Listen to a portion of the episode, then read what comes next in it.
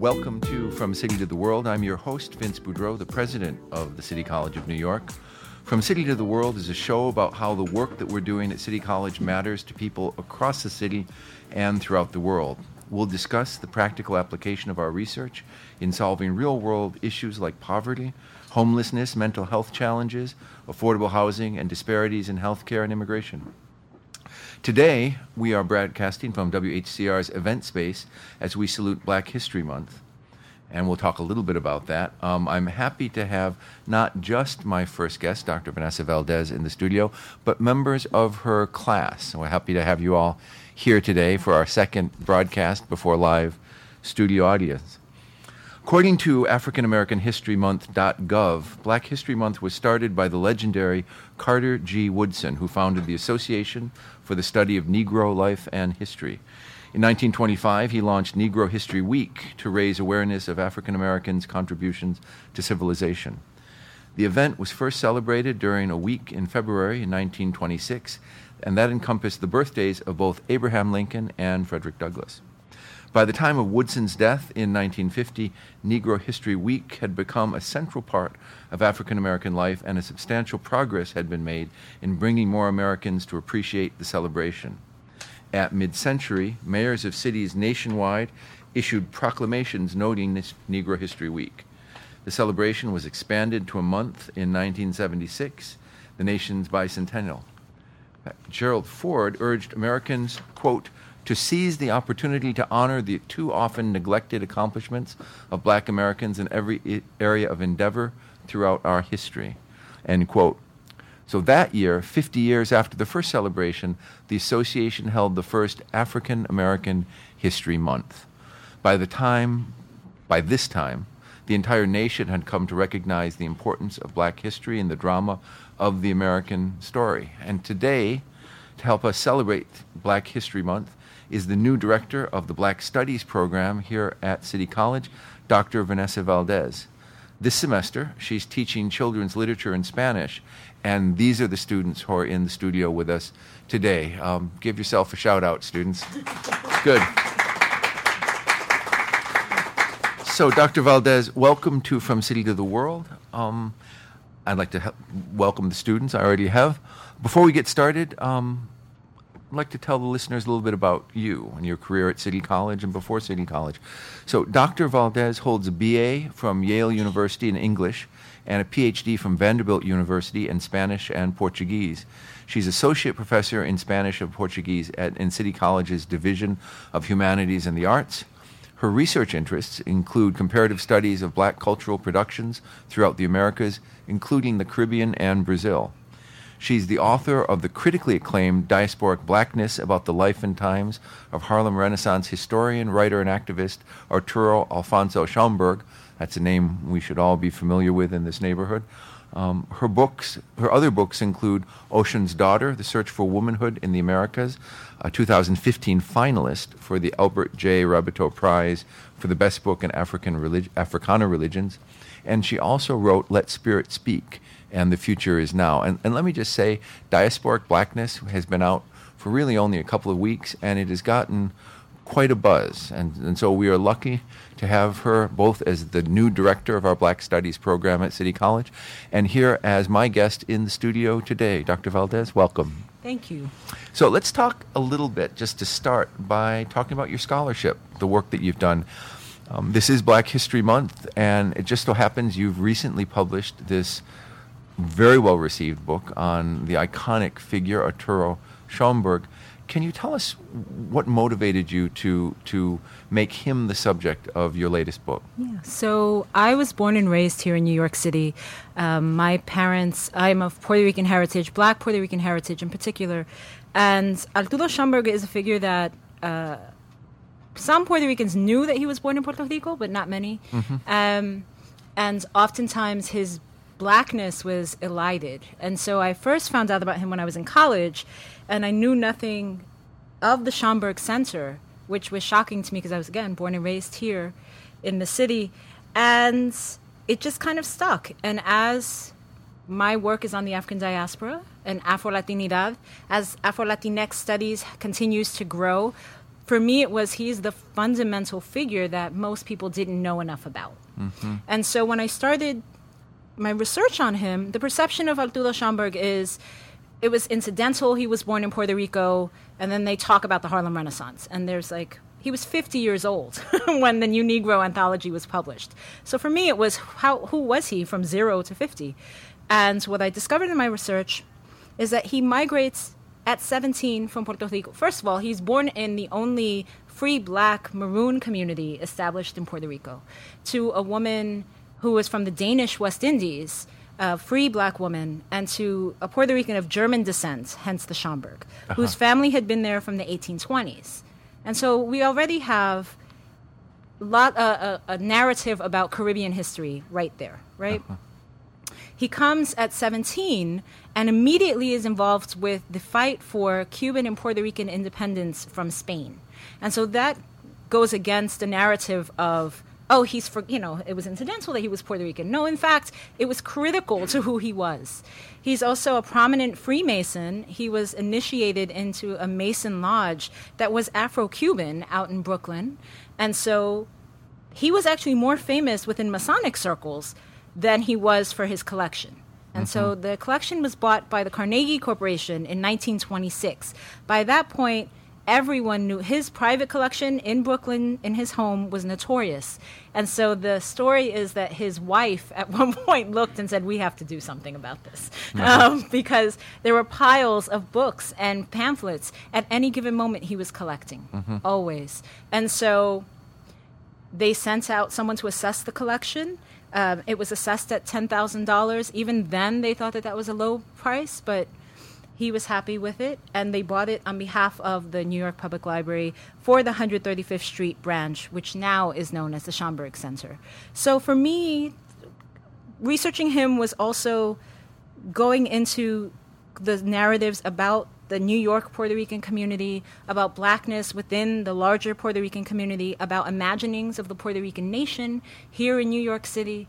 Oftentimes, when we think about migrations and emigrations, we dis- we there's a tendency to discount um, immigrants, right, or migrants, and how they think about their islands and how they think about their nations. And the reality is that for both Cuba and Puerto Rico, like in many places, the imaginings of those nations happened outside of that, that land. Yeah. And so, oftentimes, again, those populations, you know, as you well know, as a political scientist in your own research, right? Like where the role of activism and the site of those active of, of that those activist movements and in correlation to homelands and what is home and what is an origin point. So all of those things are why I wrote this book. Yeah. so pick any of those. no, no, that's fantastic. I, I, I, uh, I mean, you're right. It often takes someone to step outside their nation to, to see, you know, what does it mean to be Puerto Rican or African American or from the Caribbean, and where, you know, where does these ideas come from? I want to ask you, what did it mean in that moment, hmm. as as as people are developing a sense of their place in America. You hmm. know, we you know 300 years ago, people had a sense of themselves as residents of neighborhoods hmm. or of villages, and the idea of communities that were big, transcendental, filled uh, space from border to border. Hmm. These were kind of just emerging, and then you've got this guy hmm. who has. Uh, your word, notorious collection of literature and history and letters mm-hmm. where people could come. Mm-hmm. And, and, and it, it seems to me that a collection like that around a man like that mm. becomes a kind of forge in which national identity can be, can be struck, can be built. Is that, what was it like to, if, if, if you were walking into his house Yeah. in those days? So what's interesting about him, and one of the things that I argue in my book, is that in fact, again, he, when we talk about blackness and the definition of blackness, right? We are in Harlem, New York City. It has always been a site of multiple blacknesses. It has always been multilingual, right? So I just referenced that there were Cuban and Puerto Ricans here in New York City. These were Afro-Cuban and Afro-Puerto Ricans who were often exiles because of their political p- activities. And so that is not a narrative of New York City that we think of, right? Mm-hmm. So you have that. in the spaces that he's in, he is surrounded by prominence, i.e., W.E.B. Du Bois, Alain Locke. He knows Carter Woodson. Carter Woodson is based in D.C. At one point, Mr. Schomburg becomes the president of the American Negro Academy, which was the first intellectual, uh, learned organization of which Du Bois had been a previous president that's based in D.C. So he knows Carter Woodson, right? He's uh, part of this whole network of collectors. He's also not by himself. That's also a, um, this idea that one does anything by themselves is is a, a fallacy in that every step of the way he's always with other collectors. So, um, when he is uh, working with the anti anti uh, colonial like pro independence movements, they're they're collecting. Those men and women are collecting and teaching each other um, because they couldn't access schools. He doesn't have a form. He has a secondary education in St. Thomas, and then comes here. So he's not college educated yet. He's surrounded at one point by all PhDs. Mm-hmm. Um, so those documents are in Spanish and French and English in every step he's collecting always in Spanish and French and English. And so it's not one singular national consciousness, actually. It's more the reason that I use the word diasporic in my title is to to underscore the multiple resonances of blackness. And in mm-hmm. every step, wherever he's going, he's always talking about and writing about Spanish speaking populations who had been previously enslaved in the Americas, mm-hmm. right? So oftentimes in the United States, we use the word America as if it's just the United States. And so he is also re- like reminding his colleagues, as I do with my students, the idea of the Americas being hemispheric, mm-hmm. right? And so challenging this sim- this this flattened sense of black equals just U.S. from the South, right? Uh-huh. So even at the time in Harlem, right, we already have the Great Migration has happened, right? right? We also have uh, migrants from the British West Indies coming Right. So again, we already have all of these different kinds of blacknesses. Yeah. Right? And yet we don't think about that at times. Yeah. You know?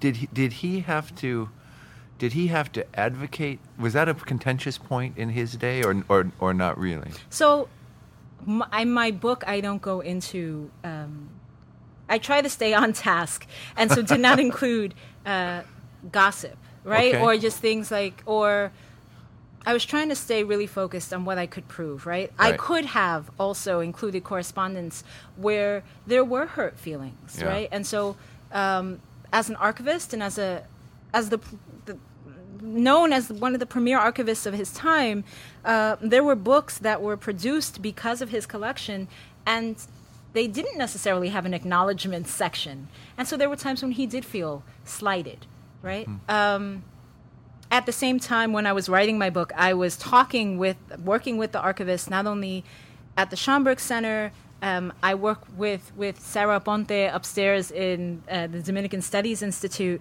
also the archivist that was at Fisk University, where he was for a year. And so all of those women, right, they were all mostly, primarily women I was interfacing with, they all said, well, this is our personality as well, mm-hmm. that we like staying in the background, right? Yeah. We don't need to be up front. And so that was an interesting tension as well, yeah. because while he was providing the source material for books, he wouldn't necessarily get the credit. Right. And yet at times, like, he wanted that credit. Mm-hmm. So, yeah, the other thing about him is we have no recordings of how he sounded. And so we only have a visual. And I always make that claim with my students. I say, well, race and our interpretation of race is not with solely within the visual realm right, right? it's also how folks sound. And so the, if this is a man who again for the first 17 years in, of his life was in the caribbean going back and forth between probably um, between puerto rico and st thomas which means we have at least two languages. So he's already multilingual then he's carrying some kind of accent, probably, when right. he's here, that is not identifiably as from the U.S. South right. or from the British West Indies. Uh-huh. And so, how does that affect how he was he was treated, and also how he reacted and was um, received by people? Uh-huh. We can only imagine that. Uh-huh. Dr. Valdez, I'd like to pivot for a second because you have I'm, you know, I'm thrilled about this, but, but you've recently been named the director of our Black Studies program here at City College. And I know you've got um, big plans for the program. Um, you know, short-term plans, medium-term plans, long-term plans. Yeah. I want to speak about the immediate future. You come into this job, and I wonder, what do you think the role of Black Studies should be for the young men and women who take it up as a major, and what do you think the role of the program should be across the university, and how does how does this thinking govern the way you'd like to shape the program under your leadership? So for me, there is no success to, with regards to the mission of City College without the success of our program. Mm.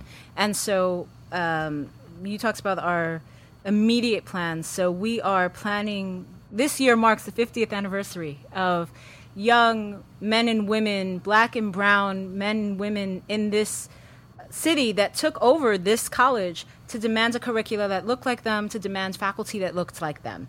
And so, one of the things that we are doing in April is we are having a series of events in honor of them. We are inviting members of the class of 69 and 70 to participate in discussions, to talk with our current students.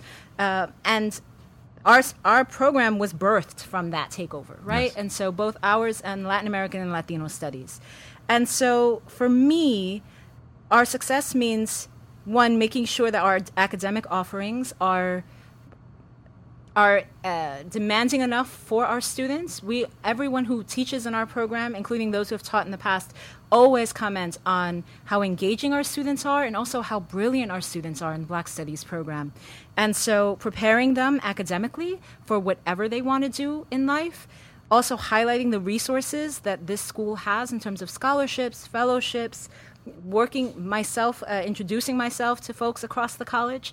Um, Akasha Solis in the Colin Powell School, um, who's work, works with the fellowships that they have there, who are, that are open to all uh, majors. For them, for her to come and talk about, hey, what are you doing, right? Study abroad, like making sure that our students know that they can have funded programs and, in study abroad, participating in that.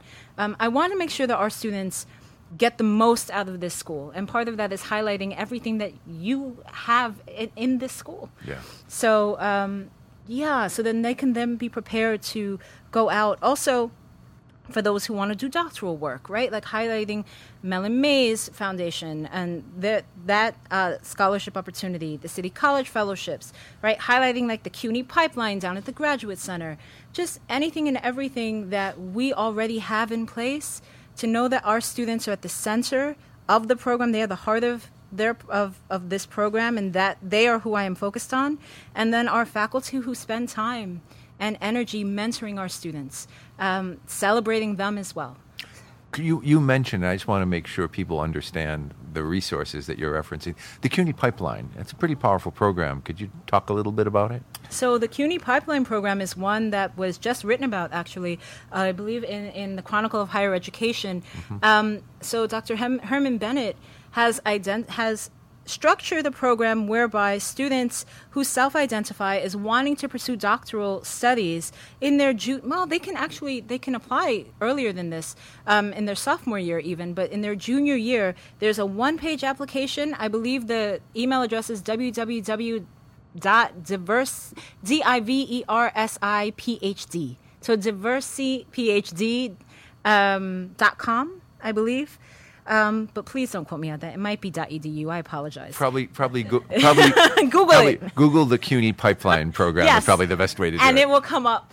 Um, and so it's a one-page um, application process. And once you get in, they interview you. And once you get in, not only do they give you, they provide resources, they provide mentoring.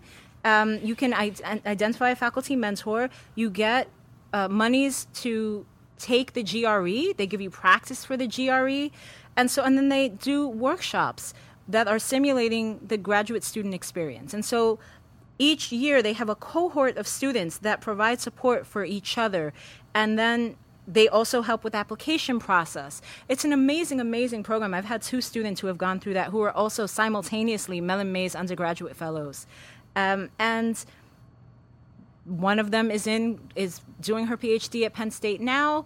Another one is working with the Studio Museum um, at the moment. I just had my third one, who wasn't technically my student, but like I claim him anyway, he's just gotten into the PhD program at uh, a PhD program at uh, the Graduate Center, and so we see success, right? We see the kind of involvement where mentoring, involved mentoring on the part of the faculty, um, and the step by step. You are not alone. You don't have to do this alone.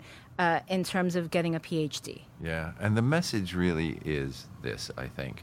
We, you can't go to a college campus in the country without reading some document that outlines their commitment to diversifying the profession, the academic leadership, but we need to build the pipeline. And, and so that means if, and I guarantee one of the reasons the pipeline doesn't get built is there are students walking around on this campus and other campuses who have the capacity, they maybe have the interest, um, but nobody said to them, right. "This is for you." Right. And and so this is a program that says to CUNY students who are interested in being involved in higher education, teaching the next generation, that this is something for you. Um, so I'm glad we got a chance to unpack it. I've got one more question before we um, before we take our break, and and and it you know, you have an advantage in being the director of a Black Studies program at City College in Harlem. Like you are, you you are,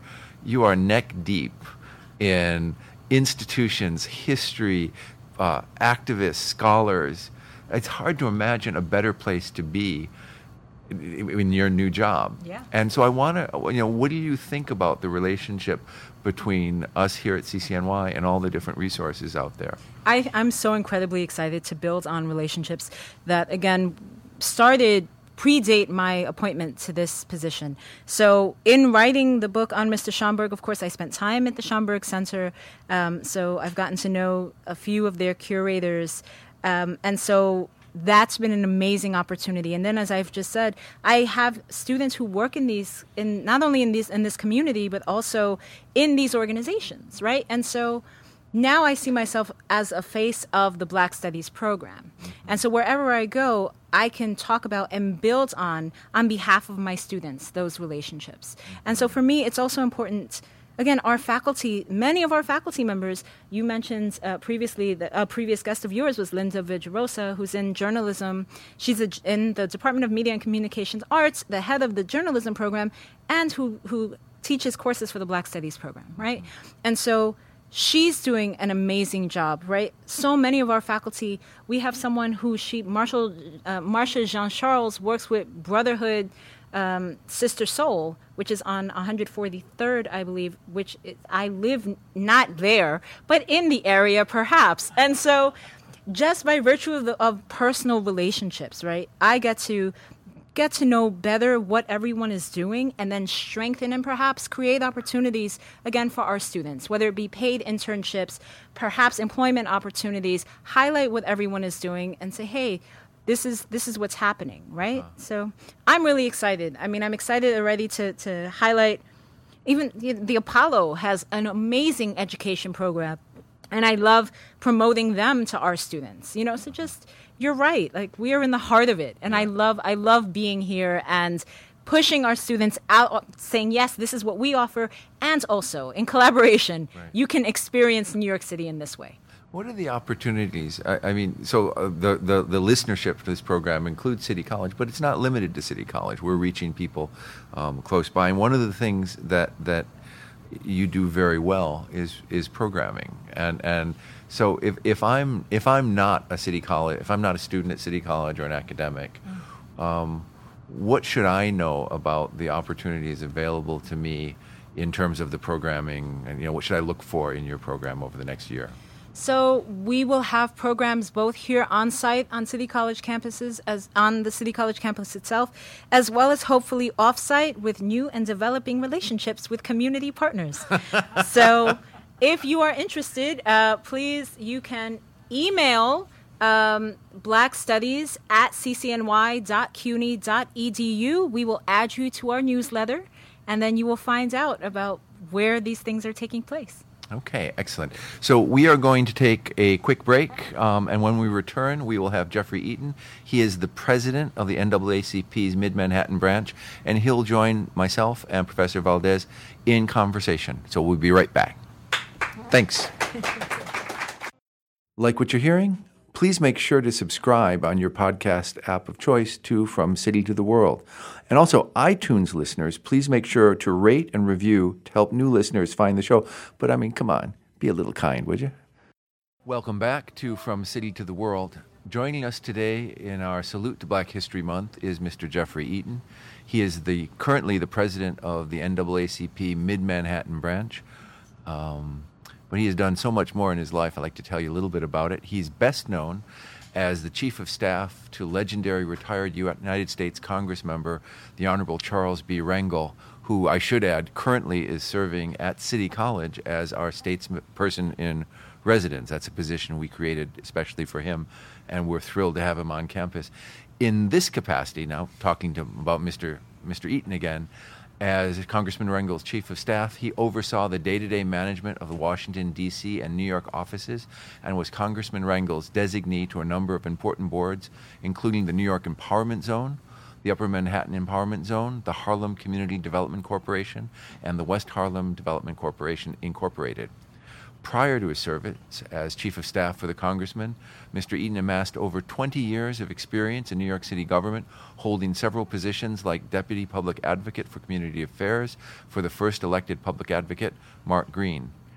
In recognition of his exemplary record of public service, Mr. Eaton has received an unprecedented six NAACP um, New York State Conference Awards, including the first ever Medgar Wiley Evers NAACP New York State Medal of Freedom Award. Currently, as president of the NAACP Mid Manhattan branch, he continues to work the work of the largest and most actively engaged civil rights organization in America. With branches throughout the country, the NAACP was founded on February 12, 1909, making this year its 110th birthday. The Mid Manhattan branch has experienced a 50 year history and has consistently been recognized on a local, state, and national level as one of the association's premier branches. Mr. Eaton, welcome to From City to the World. Thank you. Glad to be here. Yeah. And I enjoyed the first half. Good. no, it's good. This is the second time we are broadcasting in front of a live studio audience. We have Professor Valdez's um, uh, Spanish Literature for Children class here, and we welcome all of you to the studio audience. Um, so, as you know, we've been talking in the first half uh, to Dr. Vanessa Valdez, the new director of our Black Studies program, and I'd like to turn the question that I asked her around uh, to you. Um, I asked her what it means as a program director to have such close access to the history and the institutions and the organizations of Harlem. So I'd like to ask you, as the leader of one of those most important organizations and someone who is himself an institution in Harlem, what it means to have a Black Studies department in your neighborhood. Let me first say, Ashe, Dr. Valdez, Alafia to you. Um, I think the question you want to ask is, what if we did not have a Black Studies program okay. at City College? All right. And um, and I think that's the reality that we want to talk about today. Now, this year we're going to be celebrating the 100th anniversary of the Harlem Renaissance, mm-hmm. the 400th anniversary of slavery, mm-hmm. which started Wall Street, the 85th anniversary of the Apollo Theater, and the 110th anniversary of the National Association for the Advancement of Colored People, which was founded for people of all colors. And if you think about all of the hidden figures when we talk about history, and one thing about history, to know where you're going, you have to know where you come from. And that's the importance of having a Black Studies program, because it's not just a Black Study program for black people only. It's for people of all color, because we all generated from the continent of Africa in some way or not, and and um, and that's really what society is all about. How do we appreciate the contributions and so many docu- undocumented contributions that we don't know about? These hidden figures of history that in between the Harlem Renaissance. If you just took uh, did a story a study on the Harlem Renaissance, all amazing figures that have contributed, we don't even know who they are. We don't even know who they are. They're not documented, but we're going to be finding that out because this programs like this helps us find who we are and who those who came before us, and it's important. Yeah, I, you mentioned a couple of times the Harlem Renaissance. I, I can't resist a plug. Mm-hmm. If you don't know about our Langston Hughes Festival, it happens Amen. every year on the campus of City College. The the giants of African and African American literature cross our stage, read their work, and receive the Langston Hughes medal. Um, and I, you know, I have seen Chinua Achebe on our stage. Um, I Zadie Smith last year. Um, just really a terrific cultural event. Of course, that that that award ceremony caps it. But it's a couple days of really deep celebration of the literary aspect of the Yes. Harlem Renaissance. So if you don't know about it, look it up on our website and, and come up to campus for it because it is a it is a couple days of culture not to be missed. Can I just say also that that has now under the ausp- auspices of the Black Studies program. Just want to say that. Oh, fantastic! Yes. So I let, so let me ask you, what are your plans for the next one? Um, we are gathering. Our committee is gathering in a few weeks. Um, we have already selected our next honoree. We are planning something, Dr. Boudreau. We will be letting you know about press conferences. All of this will be announced in the forthcoming weeks. I'll translate that. She's not going to tell us who the next honoree is. Mr. Eaton, I'd like to talk about politics for a little bit. sure. Um, this has been a very, um, I would say, rough couple of years for civil rights, and I wonder if you give us a bird's eye view of where you and, and, and the NAACP think politics is going, particularly in relation to questions of civil rights in America. Well, that's going to be a long conversation. We but got time. I'll try to be brief. Um, we just witnessed yesterday the election of a, a, a special election for public advocate. Uh, very important uh, that position, and I'm so happy that Jumaane Williams was elected because that's really an example of activism. Not only be ready to march on the streets and sit down and lay on and die in, but to legislate advocacy on a legislative level because the most important part about civil rights now, we have to go to Washington, we have to go to Albany, we have to go to City Hall, we have to legislate, and we have to vote. The state of politics right now across this country is in turmoil as, far as direction that people are going. The country is basically split in half, um, but basically we all have the same issues. You know, we're poor, we're looking for jobs and employment, we're not educated. Uh, healthcare disparities are very large and wide. Healthcare is, is, is, is still a problem throughout this country. We have so many people on Medicare and Medicaid because we don't have Obamacare and other different kind of states or Affordable Care Act. So there's so many issues like education and disparities in education. Um, and then we have people fighting against each other. Charters versus public. Um, you know, communities versus communities around the same issues that affect us all as a community, which is why we should be American and come together. Uh, we're optimistic that there is, we're, we're training a next generation of young people, next leader. We call it the Next Gen program. We want to get them activated and motivated, but also educate them about their history, who, who they, where they come from, who they are, and where they're going, uh, so that they can take the reins um, and move forward and push through a lot of the racism that we are dealing with today. And that's a good news story. We have more young people running for office in the history of this nation. We have more teachers running for office in the history of this nation. We are seeing young people getting elected to have uh, people 30 and 29 year old running for governor and throughout the states and throughout the country. That's a very positive direction that we're going in. And they're really energized. And we just want to give them the direction and the history and the studies to help them nurture their, their skills so they're able to go out there and understand what the fight's all about, what Jim Crow is all about, where they come from, and why it's still lingering on today. You mentioned in passing, I want to, just like with the CUNY pipeline program, the Next Gen program. Uh, What age group uh, are you targeting there, and is there an Well, we're targeting um, generally people between 21 and 40. Okay. but we do take some 50s and 60s in. Uh-huh. But that's really the age, because that's really the age where you're really excited and motivated. And we're training them in Robert Rules of Orders, the Uh-huh. Constitution and bylaws of the National Association for the Advancement of Colored People, Uh-huh. how to advocate, how to get in touch with your elected officials. Who is your elected official? Why is it important to vote in every election, from the local school board Uh-huh. to community boards um, to the highest of the land? um, and what the importance of advocating on the particular issues. We don't have permanent friends. We don't have permanent enemies. We have permanent interests, and those interests is around our six game changers. Where we focus on is civic engagement, education, economic development, sustainability, health, criminal justice, public safety reform, and youth engagement. In those areas, we have focusing around the country. We have 2,200 branches around the country in seven different regions. This region has to be region two. which takes in Pennsylvania, New England, Delaware area, Connecticut, New Jersey, New York. And um, it's exciting. And we have these next generation programs going around the country.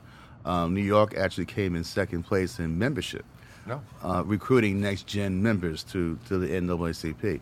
NACP and organizations like the NACP is important that you join and get involved with organization um, to do the work. And, and, and you'll find it so healing when you can contribute and make a difference. And that's where we're headed. So, if someone in this room or, or within earshot of this program wants to participate in that program, what do they do? How do they find out about it? Oh, they just call the, they just go to the website, NAACP Mid Manhattan, one word, dot org. NAACP Mid Manhattan, NAACP Mid Manhattan dot org, one word. Or just Google NAACP. Okay. All right. And the information will be there. We're right. easy to find. All right. So, college students looking for the next thing, this might be one of them. Um, so, I want to talk to you a little bit about you know the Obama presidency was was heralded as a as an absolute landmark uh, mm-hmm. in in, in African American history, and it you know it was a, an incredible period of time uh, in this country, but I think it also revealed some of the underlying racial tensions mm-hmm. and, and, and certainly produced a backlash that we're that we're living through right now. As, as you reflect on the triumph of that election mm-hmm. and then what's happened afterward, how do you assess the relationship between progress and, and backlash in America? I look at it this way. Um, when President Obama won, everybody was caught off surprise, mm-hmm. right?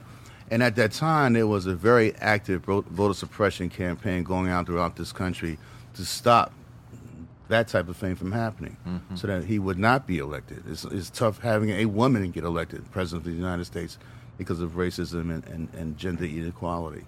And I think that when he did get one, he won because of young people getting involved. I think the parents may have voted for the other person.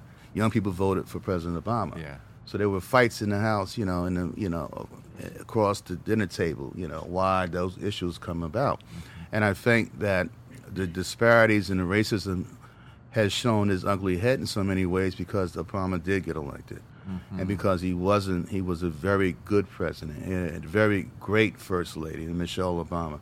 Two brilliant individuals, well educated and well oiled and ready to lead this nation and to show that we can lead if we're elected. We can be involved. We can contribute. And it's you know, and some of them, what happened was people took their sheets off their head, and so we today we do have uh, racism in, in the in the boardrooms Yep. of the 500 fortune companies. We have racism um, in our townships, in our board of elections places of where people want to go and vote, and vote suppression is a real, real thing right now. Here, with, but you know, NACP is on the ground. We're winning. We're winning. You know, we won some major um, um, battles in Texas. We won some major battles in Alabama. Um, North Carolina, we won there, and you now you're hearing about a re, uh, maybe you have to have another re-election for that congressional seat where they stole it, um, and they cheated. And um, and those kind of policies are going to still continue to happen if we don't get out and vote, if we don't participate. Yeah. yeah. Your vote does count. Yeah. There is a measure moving through Congress right now Mm-hmm. to try to return to some of the principles of the Voting Rights Act, which was allowed to to lapse. Uh, Yes. Are you optimistic about this this measure? No, I think we're gonna get it done. Yeah. Um, we have a very strong leadership now. You know, we have the Democrats have control of the House, but it's not just the Democrats have control of the House. We have good, strong leadership. Yeah. Uh, Speaker Pelosi and her team, and Congressman Meeks and others, and Hakeem Jeffries, man, they're they're just really ready to push forward. They understand what's going on at stake, and it's not about Black people and Latino people. It's about American people Yeah. us coming together as a country. This is the greatest country in the world, and we should not be having these kind of discussions right now. I agree. You mentioned, uh, Mr. Eaton, that there is there's a new leadership. There's and and we even now looking at the presidential race of 2020, there is a you know a more energized, younger, more diverse uh, crop of candidates that have stepped forward to to to vie for the leadership of this country. And I'm not going to ask you to endorse or prognosticate. If I couldn't get Dr. Valdez to tell us who she's going to honor, I know I'm not going to get you to endorse No a way, candidate no on way. there. But I do want to talk about electoral strategy. Mm-hmm. And, you know, in American politics, because we're largely a two party system, the thought is during the primaries, you run to your base, Mm-hmm. and then in the general election, everybody tries to capture those undecided voters in the middle, and that kind of moves the parties closer and closer together. This feels like a little bit of a different moment Mm-hmm. um, when unarticulated voices are, are, are have have actually come into the public sphere and are starting to make claims about what is necessary in our politics. And I, so, so I, I, my, I guess my question is this: Do you think ultimately, given where we're at right now, we're going to see an electoral strategy where we're still trying to capture those central undecided voices? Or are there positions to be staked out that have not really been articulated in our politics that, that, that may represent a winning strategy? I think you're right on both. I think Okay. there's going to be a, a collaboration and combination of the two strategies working together. Um, strategies around issues, right? Strategies around clean water in Michigan. Strategies around there is no global warming, right? Right. Strategies around uh, clean air. You know, my father passed away um, this past Saturday um, from an illness called COPD. They call it secondhand smoking. But it's a very terrible disease. It's very terrible. It's so sort of a slow death. But there's so many diseases like that that are affecting us right now and all our families, and no one's focusing on cures. Right. No one's focusing on how do we fix our healthcare system. And so those are going to be some major issues that come up. And this is the first time that you have candidates coming out so early Yeah. announcing their run for president. So we have the mayor going to Iowa. We have a, a, a governor here who's very active nationally, um, working on some stuff on national level, and um, and it's exciting. It's exciting. You know, a lot of people hold their water to the till they get close to the time because you have to raise a lot of money, and campaign finance is something that we should be talking about as well. Uh, to make sure that the level, the playing field is level in a way that everyone can participate. But the bottom line of electoral college, if you don't get online and vote, you can't make a difference. And um, and, and President Obama was successful because the lines were around the corner. And I just remember um, uh, South Africa, for example, when they got the chance to vote, one man, one vote. They lined up for days and days and days, and the lines were miles and miles and miles. And people get online for 20 minutes and they start cursing at each other. So, you know, one thing is you have to look at the reality. If you want to fix this country, if you want to turn the battleship in the right direction, um, what we call justice and equality and fairness, you got to participate. And you got to be patient in the process. And let's find ways to bring more technology into the process to help people get to the polls. Uh, we have now have early voting. So I'm very optimistic about what's going to happen in Washington and very optimistic what's happening in Albany. Uh, real criminal justice reform um, that is taking place. That you know we have so many people in mass incarceration.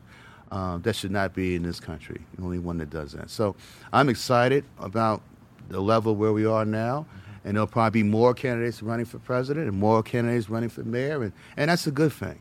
And that's a good thing. We want to see more people running for doing things in their own local townships, in their own communities. Get involved with a block association. Join something. Yeah. Yeah. Joins the NACP is thirty dollars a year for adults, ten dollars for youth up to twenty-one years old. You can't beat that. Well, here's what I will say: the first ten City College students that want to join the NAACP, I'll pay your initial membership. Just come to my Ah, office, Shay. right? So, the, so the office is open. First ten. That just Um, has a hand clap. Thank you. Um, I just got the last question sign flashed at me, so I want to. I, I want to. I did want to talk to you before you live, uh, left about this institution of Black History Month. Um, you live and work in a neighborhood and organization that really kind of lives Black history every single day, um, and so you hardly need to be reminded of the need to commemorate or study or celebrate or memorialize the history and contributions of Black people in the United States.